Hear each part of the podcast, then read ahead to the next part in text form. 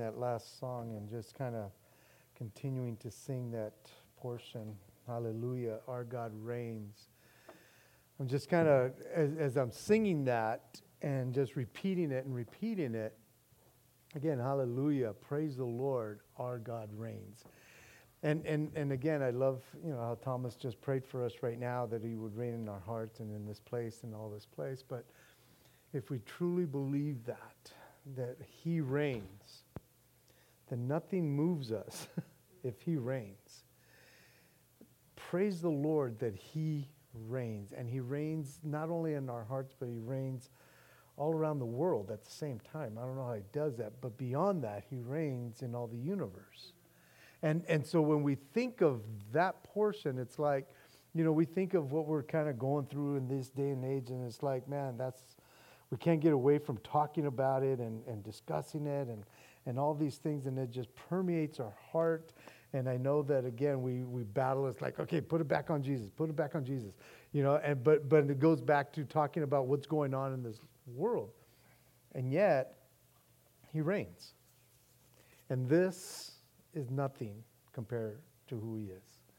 And if he reigns, then again, we have nothing to worry about. Oh, everything would burn down, everything would fall apart, people will die, even people that we know, people will die.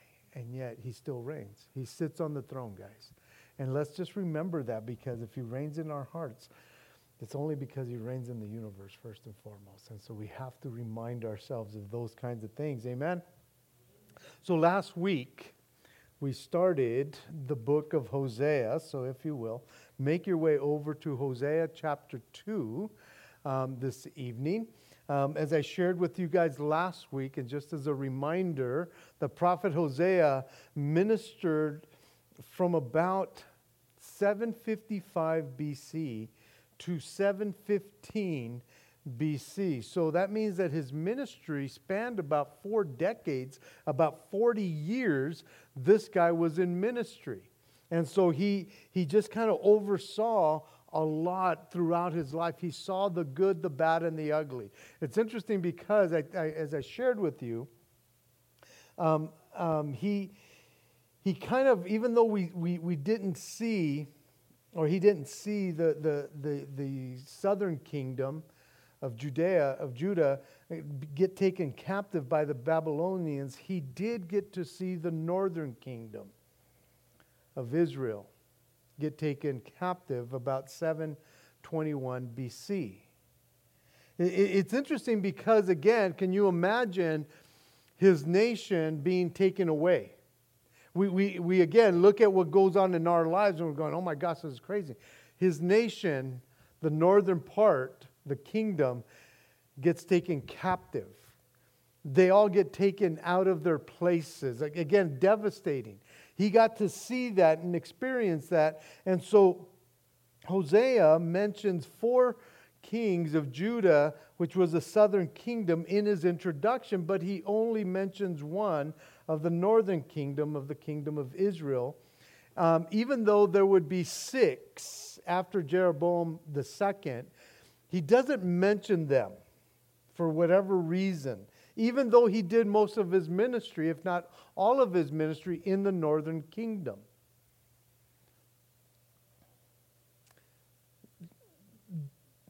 This guy, because some of you guys were here for Daniel, this guy was about 200 years before Daniel. So we're going back to the king's time uh, before they were any taken captive, and then he sees all of this happening.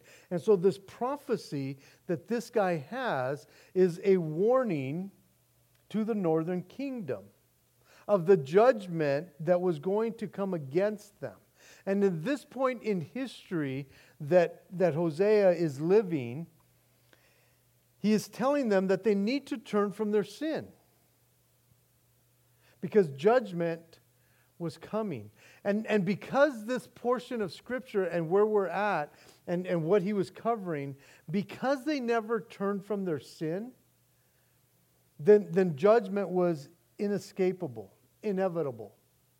It was certain. And, and you kind of wonder, because I think in our lives, God deals with us in so many different ways when we begin to go astray. And we, we're going to see a lot of this during the book of Hosea. That it's almost like he allows us a certain amount of rope. and he always warns us hey, turn back, turn back, turn back. And it is in those times that we turn back. It doesn't matter what we've done, what we've gone through. There might be some residual for what we've done, but it doesn't matter. When we turn, he meets us right where we're at. He, he, he draws us right back in. And he's always done that with the nation of Israel, as we will see again tonight. But that's how good our God is. But there often comes a time that He lets us go and lets us go, and He keeps on wooing us back, talking to us, bringing us back. And when we don't, it's almost like the judgment, the discipline is inescapable, inevitable, certain. And it's stuff that we just have to deal with and go through. But God is so gracious to us. He truly is that He gives us chance after chance after chance. So, Hosea chapter 2. We'll read the first 13 verses, and then later on in the study, we'll read the rest of the chapter. It says, uh, verse 1 Say to your brethren, my people, and to your sister, mercy is shown. Verse 2. Bring charges against your mother. Bring charges. For she is not my wife, nor am I her husband. Let her put away her harlotries from her sight, and her adulteries from between her breasts. Lest I strip her naked and expose her, as in the day she was born, and make her like a wilderness, and set her like a dry land, and slay her with thirst. I will not have mercy on her children, for they are the children of harlotry. For their mother has played the harlot. She, she who conceived them has behaved shamefully. For she said, I will go after my lovers, who give me my bread and my water, my wool and my linen, my oil and my drink. Therefore, behold, I will hedge up your way with thorns and wall her in, so that she cannot find her path. She will chase her lovers, but not overtake them. Yes, she will seek them out, but not find them. Then she will say, I will go and return to my first husband, for then it will be better for me than now. For she did not know that I gave her grain, new wine, and oil, and multiplied her silver and gold, which she prepared for Baal. Therefore I will return and take her away, my grain in its time, and my new wine in its season, and will take back my wool and my linen, given to cover her nakedness now I will uncover her lewdness in the sight of her lovers, and no one shall deliver her from my hand. I will also cease all her mirth to cease. I will cause all her mirth to cease. Her, her feast days, her new moons, her Sabbath, all her appointed feasts. And I will destroy her vines and her fig trees, of which was of which she has said, These are the, my wages that my lover has given me. So I will make them a forest, and the breast of the field shall eat them. I will punish her for the days of the Baals to which her burning to which she burned incense. She decked herself with her earrings and jewelry and went after her lovers. But me she forgot, says the Lord. Man, what an interesting portion of Scripture. But the whole book is kind of like this. it's, a, it's a different type of book because we almost see just this personal thing that is going on between Hosea and his wife. Now, verse 1 of chapter 2, for all intents and purposes, belongs to chapter 1, basically. We, we, we, finished with verse 1 last week, but it starts off here. Because, again, the, fin- the, the, the sentence finishes off with, with, the first, with the last part of chapter 2.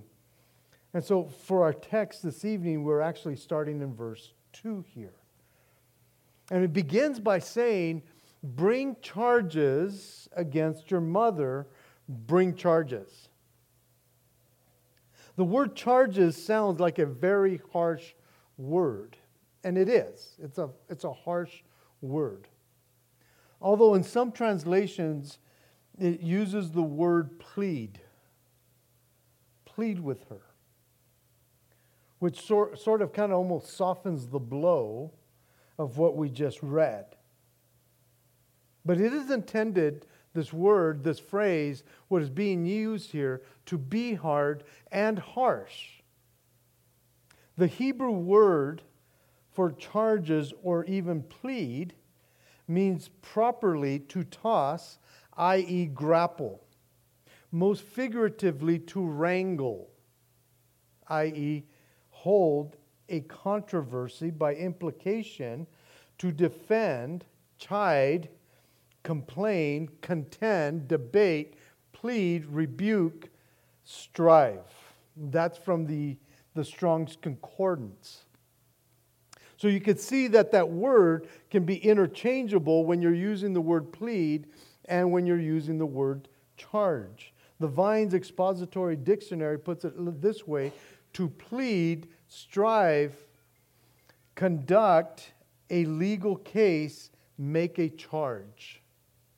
In other words, it is quite an indictment here, an accusation, a charge meant to bring about a condemnation, a denunciation, and a blame to the mother here. Pretty harsh. bring charges against your mother, bring charges. Now, we covered last week that, that this whole thing that we're reading about has to do with, with, with the nation of Israel and how God, the Lord God, was the husband to the nation of Israel. And yet, he kind of makes it personal for, for, I, for Hosea here that says, Hey, I'm going to show you something and you're going to be the example. I'm going to show the nation of Israel, the northern kingdom, what is going on between me and them, but I'm going to have to use you as an example. And so he tells Hosea, and I'm sure he's going, Okay, Lord, here I am, Lord. Use me. Speak to me, Lord. Tell me what you want, I will do it. okay, Hosea, I need you to go and marry a prostitute.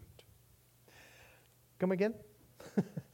I don't know if I heard you right, Lord, but did you just say that you want me to go marry a prostitute? Yes, absolutely. This is why I need you to marry a prostitute, because it will be a picture of my relationship with the nation of Israel.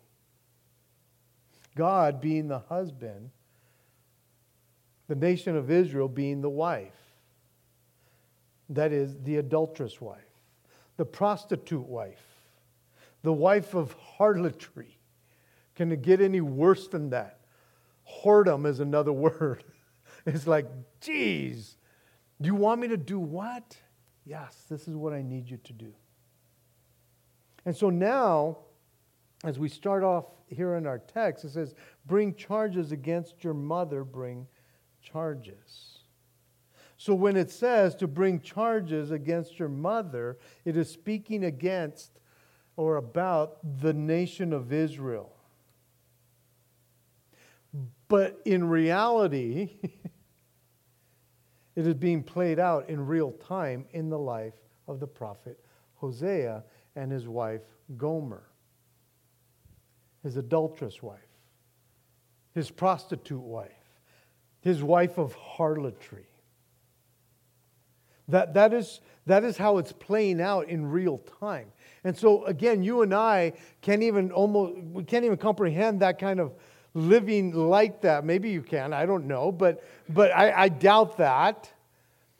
But he's having to play this out in real time that, that what's going to be happening is happening to him personally. And yet, God is saying, but this is a picture of what is going on with my nation, especially the northern kingdom. Throughout all their kings, every one of their, their kings, I think they had like 19 different kings. And every one of their kings, it was said of them, and they did evil in the sight of the Lord.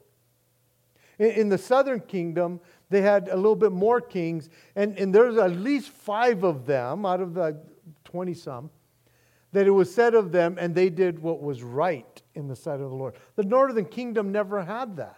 And so you could imagine for like 200 and some years that the king, the monarchy was, was, was in, in place.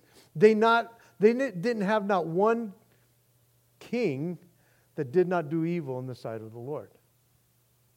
And so you could almost see the mercy of God in, in that he didn't destroy them after the first, second king that he continued to let it go. And then some people would go, well, why would he let it go for so long? Well, because that is the mercy of God. God shows his mercy time and time again. And, and it, it, to us in the New Testament, we sometimes look at, at, at the Old Testament and go, man, why would God allow that? And yet we have to go back into our lives and say, well, why would God allow us to continue in our sin? Why didn't he just snuff us out a long time and go, hey, well, Come on, Pastor, now you're getting a little personal here. Because again, oftentimes we're going, man, why would he allow that? Because God is long suffering. God shows his mercy even to a nation that is being disobedient to him. God continues to reach out to them to, to call them back because he sent them prophet after prophet after prophet. They had a school of prophets. They were, they were pumping out prophets, and yet they continued to be disobedient. And yet, he gets to this point where he says, Bring charges against your mother. Yes, bring charges. Again, bring charges against the nation of Israel because they've been playing this prostitute. And then he says, For she is not my wife, nor am I her husband. So, so the reason for the accusation was because the relationship between the covenant partners, God and the nation of Israel, when he married them, basically, when he became close to them in Mount Sinai and he made this covenant with them, that, that partnership has been disrupted. Others have come into that relationship. The Lord, speaking as a husband, who has been severely wronged. He, he declares, She is not my wife, and I am not her husband, because she was acting as if she had no husband. Now, some have interpreted this portion of Scripture to say the statement that God is making a formal declaration of divorce divorcing his wife, which is unlikely in this context because he never said, I am divorcing her. He just said, she is, she is not my wife, I am not her husband.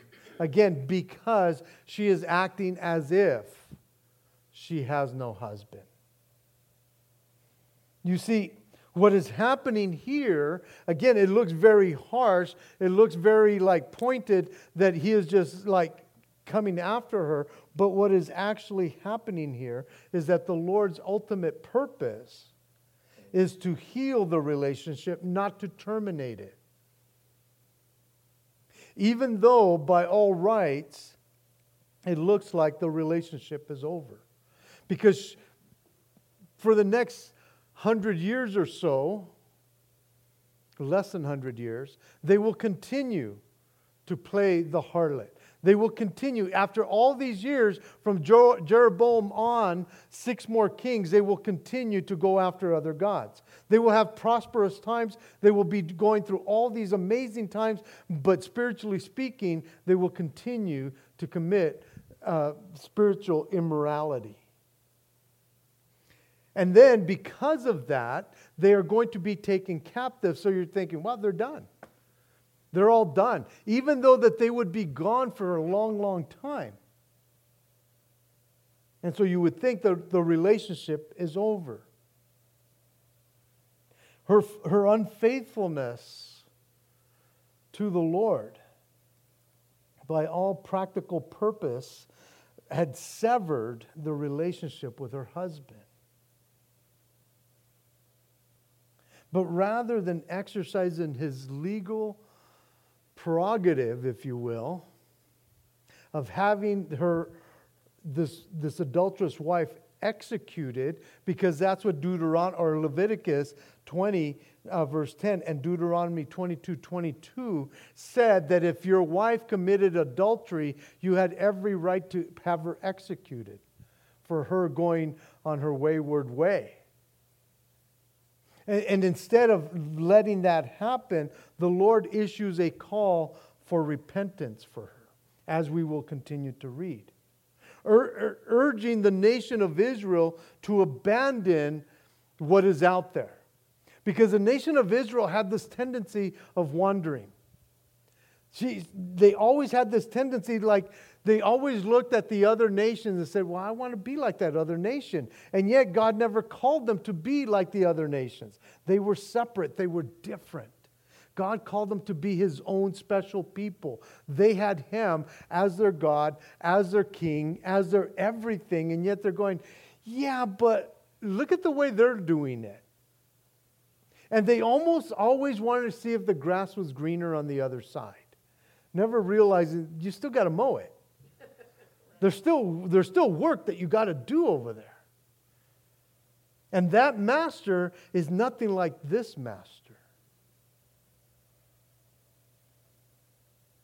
It says in, in, at, at the end here of verse 2 let her put away her harlotries from her sight.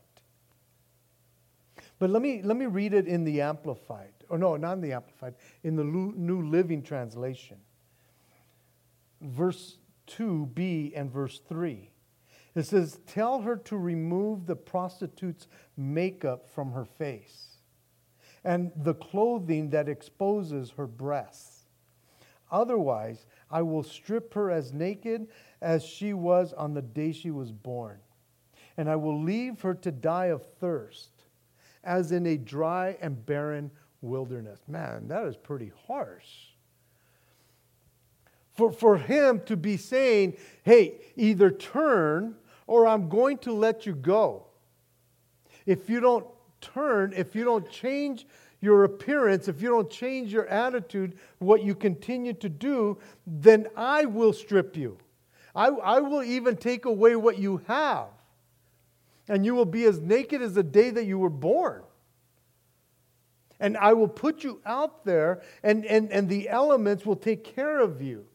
I will take away my blessing, basically, is what he's saying. You will, be, you will die of thirst, and, and it will be as dry and barren as a wilderness. In other words, and you're not going to be able to conceive either.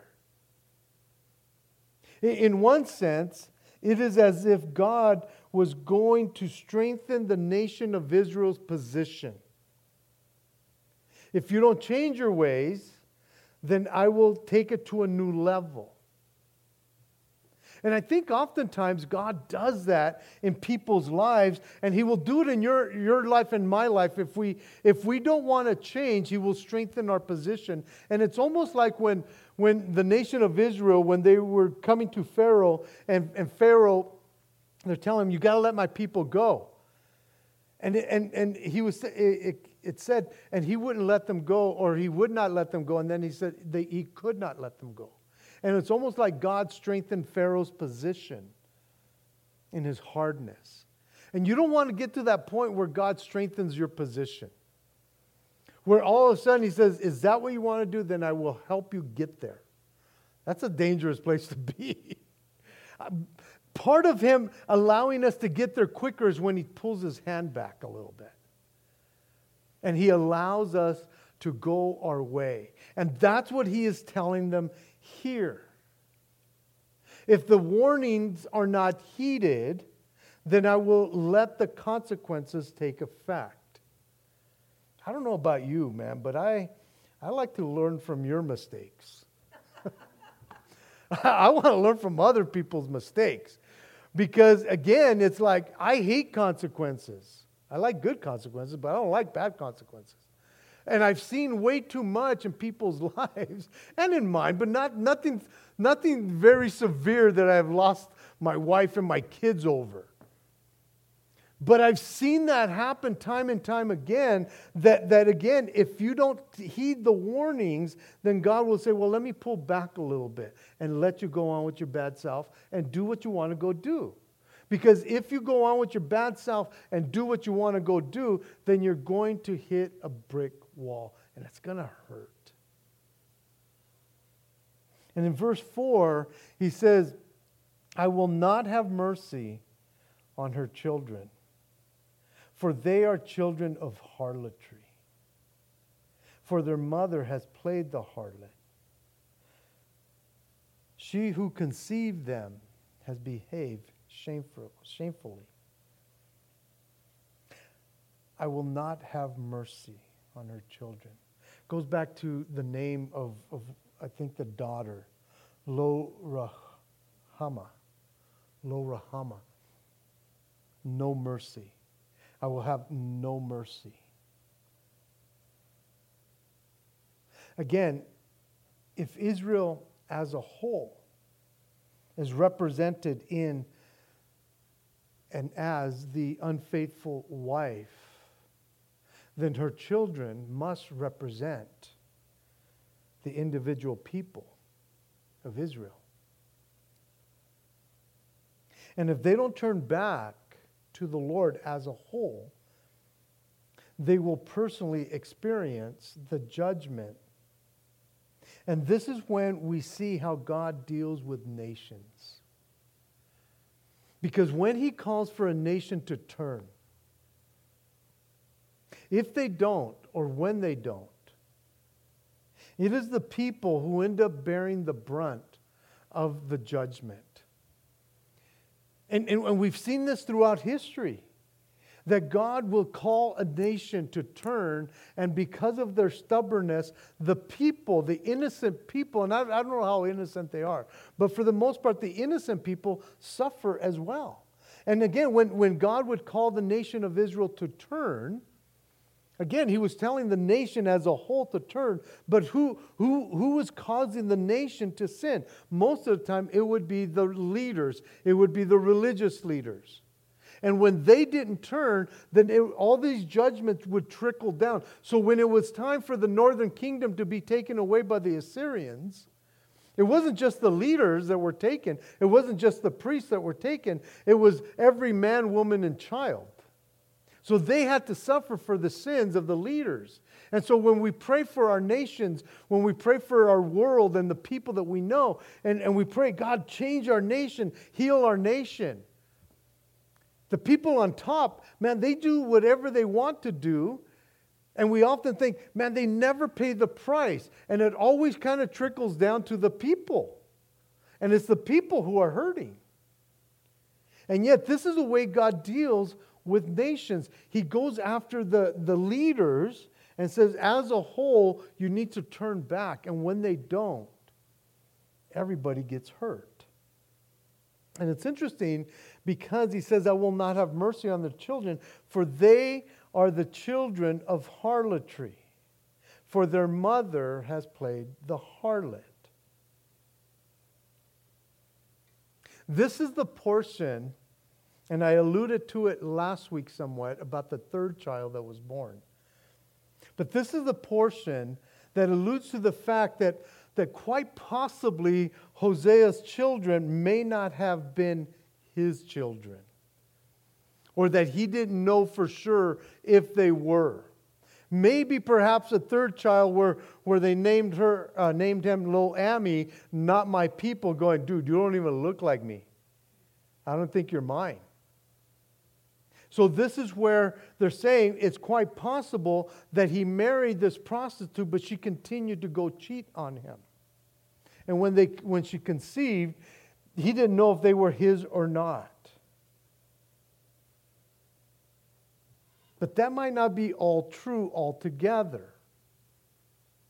It could simply be that, that he says it like this that they are children of harlotry, for their mother has played the harlot. It could be simply that the children had to be covered by the, or, or were covered by the shame of their mother. Being born to Hosea and Gomer, and yet Gomer would always go out, and these poor children have to, have to live with that shame. My mom is a tramp. She goes out and, and, and messes around all the time. So these children are called children of harlotry because their mother is a harlot. And so you can understand that the, the shame that they could probably and have live with because their mother associated herself with the harlotry. And they would live with the consequences of always being pointed at, pointed at. Because again, every time they called Lo Ami, it's like, not my people. Every time they called Lo Rahama, it's like, there's no mercy on you guys. And whenever they called Jezreel, it's like, you guys are all scattered around. So, so again, those names meant something. And so they had to live with the consequences. Now, that's not to say that the people themselves were not always totally innocent. But it says, and I will go after, in verse 5, mid 5, for she said, I will go after my lovers, who give me my bread, my water, my wool, my linen, my oil, and my drink. Israel as a nation justified her harlotry because she received from her lovers. In other words, she looked at all the good that seemed to come out of and from her sin. It, it, must not be that bad because I go out and sin and I'm still being provided for, I'm still taken care of. In other words, I give myself over to sin and nothing really happens to me because I continue to have everything that I need. Nothing really comes against me.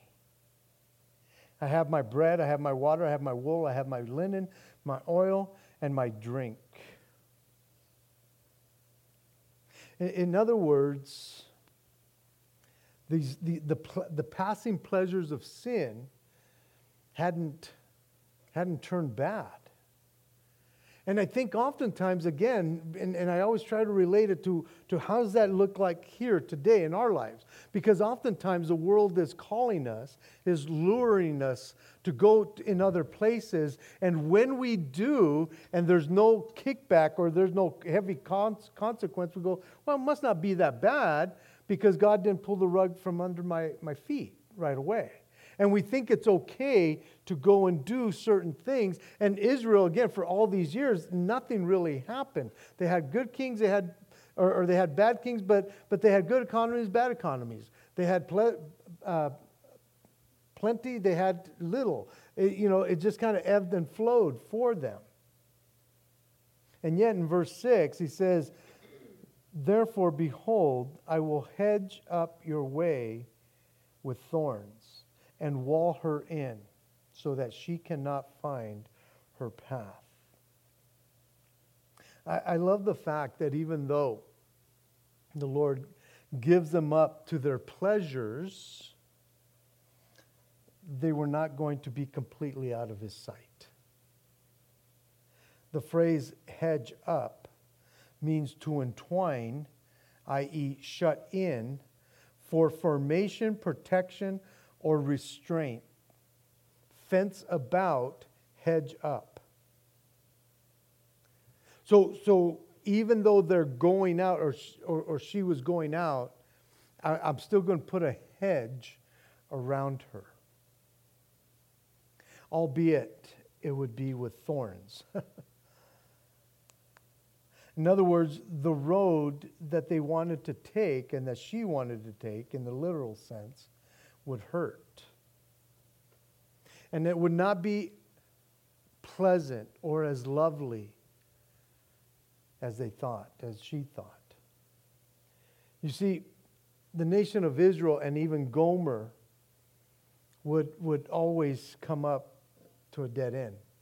No matter how good things were for her, thinking that she's, she's taken care of, she would always end up in a dead end. And she would always be, get hurt because he was going to hedge her in or hedge her up, but there would be thorns. And every time she went one way or the other, she got hurt along the way.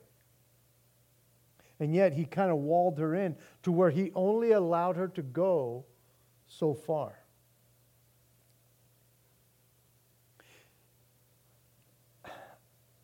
Coming up empty. And I think those who have tasted of the Lord and then decide to go back are probably the most miserable people. If they've truly tasted how good the Lord is and then decide, well, let me go see what the world has to offer again. Let's see if it's changed. I think those people have enough of Jesus to be miserable, but not enough of Jesus to be joyful. They, they can't even sin good anymore. they, they want to sin good. And, and as I've talked to so many who have been in that place, it's like, man, Jesus is just a downer when you're trying to get high like that. He just doesn't give you the, the freedom to truly just go for it anymore. Because even in their midst of their high or their drunk or whatever, their pleasure, they can't get Jesus off their mind. And so many people end up being in that place. So those who have tasted that the Lord is good and seek out their own pleasures always, always, I mean, always come up empty until they come back to the Lord.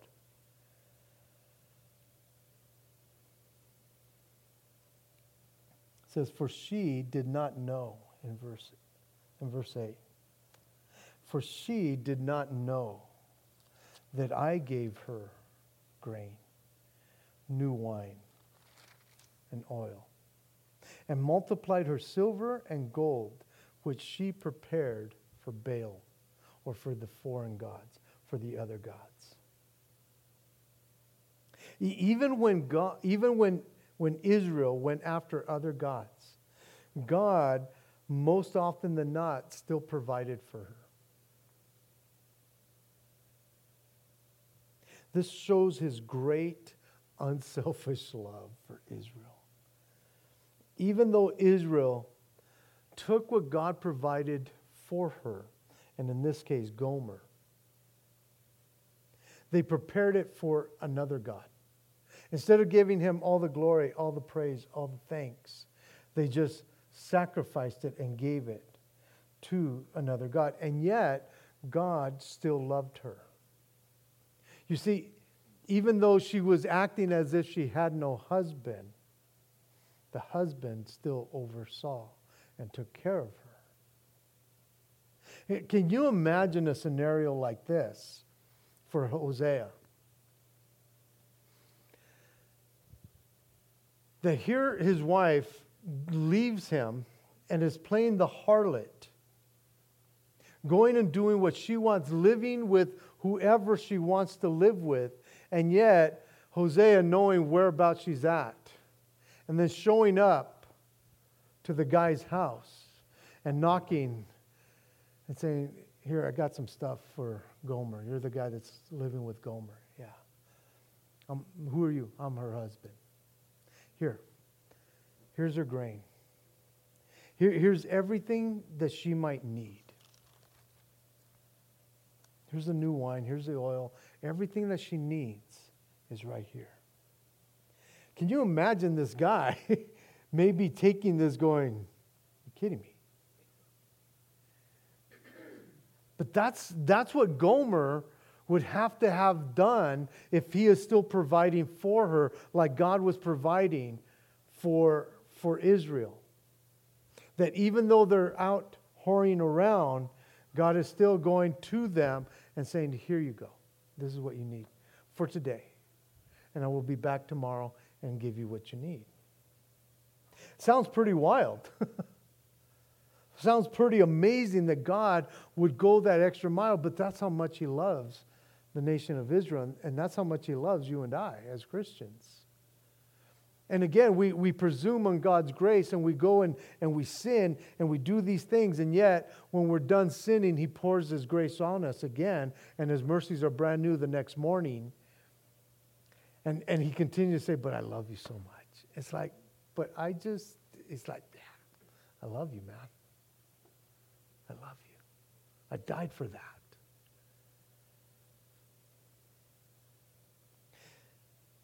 Then he gets to verse 9 and he says, Therefore, I will return and take it, or take away my grain in its time.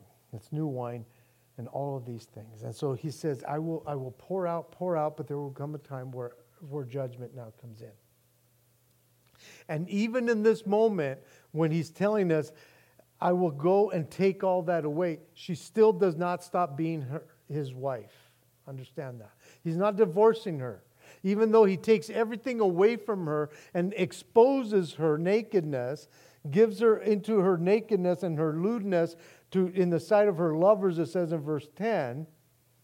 All of these things, even though I don't allow her anymore, or she can't truly, you know, have her, her feast days, her weekly feast days on the Sabbath, her monthly feast days of the new moon, her, her, her, her, all these things, even though I take all these things away, again, she is still my wife, but I'm allowing or I'm taking away the blessings of providing for her at this moment.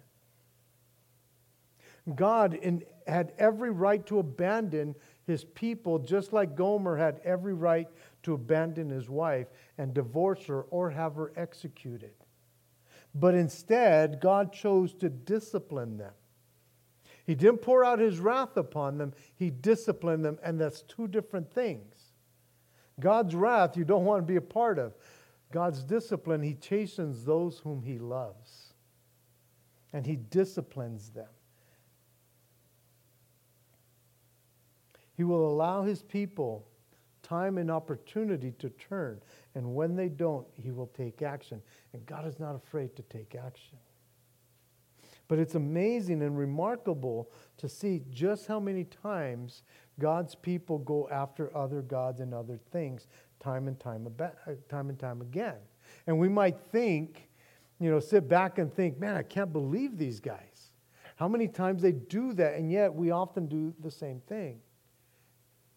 And, and we experience God's mercy not because we're good, it's because we, we're guilty, as I shared last week.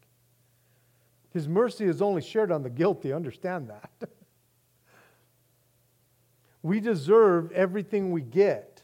And yet, when he shows his mercy, is because you were guilty and he didn't give you what you deserved. because that's who he is. In response to Israel's unfaithfulness, the Lord said that he would deprive the nation of its agricultural produce, the grain, the new wines, and he would leave them destitute. But you see, this whole thing goes back to the Mosaic law.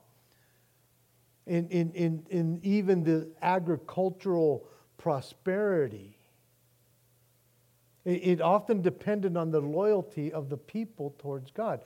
In obedience, the covenant, in ter- the, the, the, the terms and conditions for this covenant, that if you obeyed, the Lord would bless you in all the forms of, of plentiful harvest, numerous offspring, security, according to Deuteronomy 28. But if you keep on reading in Deuteronomy 28, it gets to a point in about verse 14 that says, But if you are disobedient, Here's all the, the, the, the, curses that will come drought, pestilence, war, death, and even exile. And so the announcement that, that we have here in this portion of Scripture from verse 9 here on reveals that the Lord intended to implement the covenant curses that he had against Israel because of their disobedience, according to Deuteronomy 28. The drought, the blight, the insect swarms, and, and the invading armies would destroy the land's produce. And in verse 20, uh, 13, it says, I will punish her for the days of the Baals in which she burned incense. She decked herself with her earrings and, and jewelry and went after her lovers. But me, she forgot, says the Lord. But me, she forgot. In, in this final statement of this section that we've covered so far, it, it summarizes Israel's sin and, and all that they were doing and the reason for the coming judgment. But me, she, it says she forgot. She had forgotten the Lord through all of this. Now, it doesn't mean that Israel had this mental lapse, had this amnesia that hit them. It's like they didn't know who God was anymore. It wasn't that, not at all. It's not like they lost knowledge of, of, of who the Lord was. It describes a refusal to acknowledge the Lord's goodness and authority over, her, over their life. It's interesting because Moses had repeatedly argued or urged, not argued, but urged the nation not to forget the Lord's gracious deeds upon them and his demands for exclusive worship. Worship me with all you've got. Don't go out there. I'm going to give you some, some scriptures from Deuteronomy. Deuteronomy 4, verse 9. It says, Only take heed to yourself and diligently keep yourself, lest you forget the things your eyes have seen, and lest you depart from your heart all the days of your life, unless they depart from your heart all the days of your life, and teach them to your children and your grandchildren. Deuteronomy 8 11. Beware that you do not forget the Lord your God by not keeping his commandments, his judgments, and his statutes, which I command you today. Also, Deuteronomy 4 23 and 24 says, Take heed to yourself or to yourselves, lest you forget the commandment of the Lord your God, which he made with you, and make for yourself a carven image in the form of anything which the Lord your God has forbidden you. verse 24 For the Lord your God is a consuming fire, a jealous God. He was her husband. Why, why wouldn't he be jealous for his bride, for his wife? And, and, and continuing to say, don't forget the things that I've done for you. And so Moses continued to do that. And yet, towards the end of his life, as he's finishing up his life, in fulfillment of Moses' prediction, Israel, throughout her history, forgot the Lord and worshiped other gods. And this is what he says at the end of Deuteronomy before he, he leaves. Deuteronomy 31, verses 27 and, and uh, to 29. 27 to 29. For I know your rebellion and your stiff neck. If today, while I am yet alive with you, have been you have been rebellious against the Lord, then how much more after my death? Gather to me all the elders of your tribes and your officers, that I may speak these words in their hearing and call heaven and earth to witness against them. For I know that after my death, you will become utterly corrupt and turn aside from the way which I have commanded you. and evil will befall you in the latter days, because you will do evil in the sight of the Lord to provoke him to anger through your works of your hands. And if I'm not mistaken, it was in that portion, it was like, oh no, we would never do that. not on your life, Mosey. We would never go against God. In verse 18 of 32 says, Of the rock who begot you, you are un, un, unmindful and have forgotten the God who fathered you.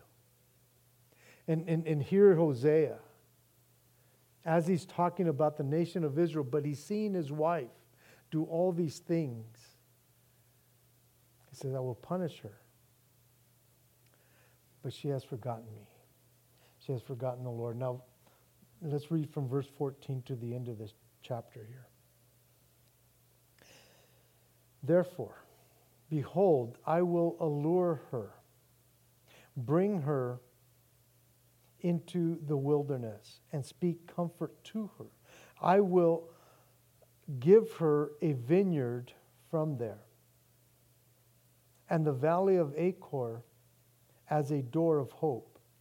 She shall sing there, as in the days of her youth, as in the day when she came up out of the land of Egypt. And it shall be in that day, says the Lord, that I will be called, or that, sh- or that you will call me my husband, and no longer call me my master. For I will take from her mouth the names of the Baals, and they shall be remembered by their name no more. In that day I will make a covenant for them with the beasts of the field, with the birds of the air, and with the creeping things of the ground. Bow and sword of battle I will shatter to the earth to make them lie down safely.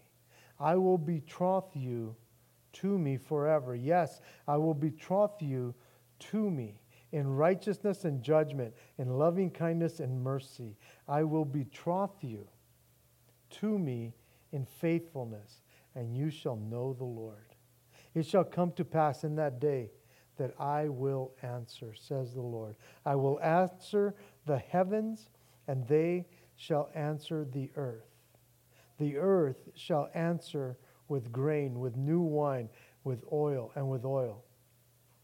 They shall answer Jezreel. Then I will sow her for myself on the earth and I will have mercy on her who had not obtained mercy. I will say to those who were not my people, You are my people, and they shall say, You are my God. God, the Lord, having brought Israel to the place of desperation. And, and isn't that where most people find themselves when they end up coming back? He, he, lets them go to a place of desperation. And at that time, she will look to him. But they have to get to that place first before they will turn. It, it, it's almost like the prodigal son who wanted to go live his life. And it wasn't until he came to his senses, to, when he came to his right mind, that he says, Man, my father's servants live way better than what I'm living right now. But they have to get to that point. And I think oftentimes we have to let them go, and God will let you go, and He will allow all that to happen so that you get to a point of desperation. And I think oftentimes we don't want people to get there, but that is the best place they can possibly be because that is when they turn back. That is when they look up. That is when they come to their right mind.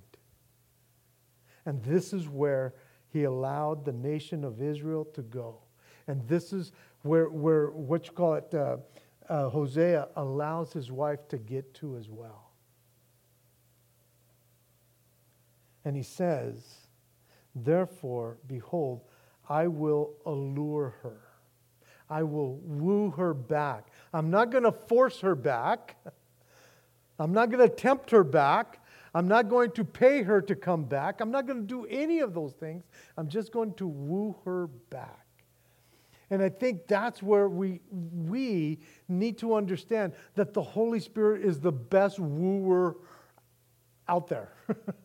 you cannot woo, woo them, allure them with, well, we'll do this, we'll do that. It's like, let the Holy Spirit take care of that. Let the Holy Spirit, let them get to the, the, the, the, most furthest place that they become so desperate that now He begins to woo them back. You see, all of this, it, it, He's restoring the relationship.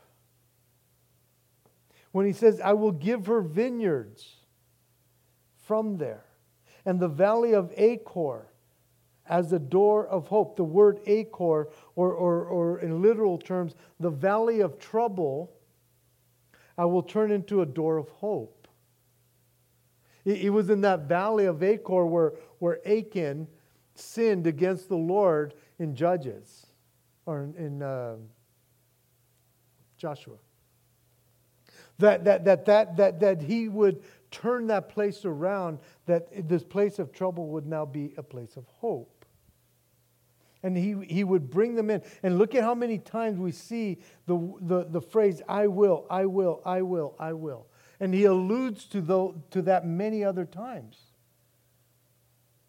And so, because of that, there is a positive response from Israel to be led back to this covenant, to, to be renewed and, and, and have this renewal, kind of being remarried once again, coming back and being blessed. Again, the Lord's judgments, especially on Israel, don't last forever. As long as they are still on this earth, He will pour out His blessing. He will pour out His judgment for her, for sure, but they are not forever. And the same goes with us as His people, as the church. Oh, he, he, he disciplines and he allows judgment at times, but it's not forever, guys. And I think that when we make that turn, because of Israel, here we see them making the turn. He says, Man, I, I don't want you to call me my, my master anymore. I want you to call me my husband. So that relationship is now being brought back together. And he says, And I will betroth you again. Several times he says that. Let's just go back to the beginning. Let's just, let's just start right where we left off. He says, and I will answer you. And, and here at the end, as we close up here, we, we, we see the names of his children reiterated once again. I, I told you last week that the word Jezreel means scattered, but it also means to sow. Just like when you sow and you scatter. Sometimes the, the, the negative turn is when people are scattered. But in this sense, he would sow once again. And so he uses the word Jezreel. They shall answer Jezreel, and I will sow her for myself on the earth. And lo, and lo Rahama, no mercy. He says, I will have mercy on her who had not obtained mercy. And lo Ami, when he says, You are not my people, he says, And I will say to those who were not my people, You are now my people. And so again, now when, when, when they called these children's names, they dropped, the, especially the last two, they lo- dropped the word lo, which not, which means not my, to or not, to just my people and mercy. And so what we see here, and we will continue to see throughout the time, is that there will be times of, of, of judgment, but it always comes back to remind, of, remind us of his redeeming love. Because oftentimes there has to be judgment and there has to be the sin in order for him to redeem. There has to be the scattering before he can bring back and buy back. And I was reminded of this, the scripture has been on my, my mind where, where, where it talks about in, in, first, or in Philippians chapter 3, where it says that I may know the power of his resurrection. Well, I better just go to it because I'll jack it all up. But, but, but the just of it is like, man, we, we want the power of the resurrection, but we have to have the fellowship of his suffering first. There is no resurrection without death.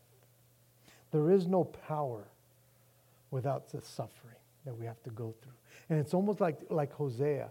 It, it says here that I may know the power of his resurrection and the fellowship of his suffering, being conformed to his death. And so, man, yes, we want the resurrection, but are we willing to die? die to ourselves that we can walk in that power because that's what he does. And we're going to see that in Hosea. That, that again, because of their hardness, because of their disobedience, he allows them to go, but he always woos them back. And, and we see that because that, the, the whole theme of Hosea is redeeming love. And that's what he wants with us. Amen? Jesus, thank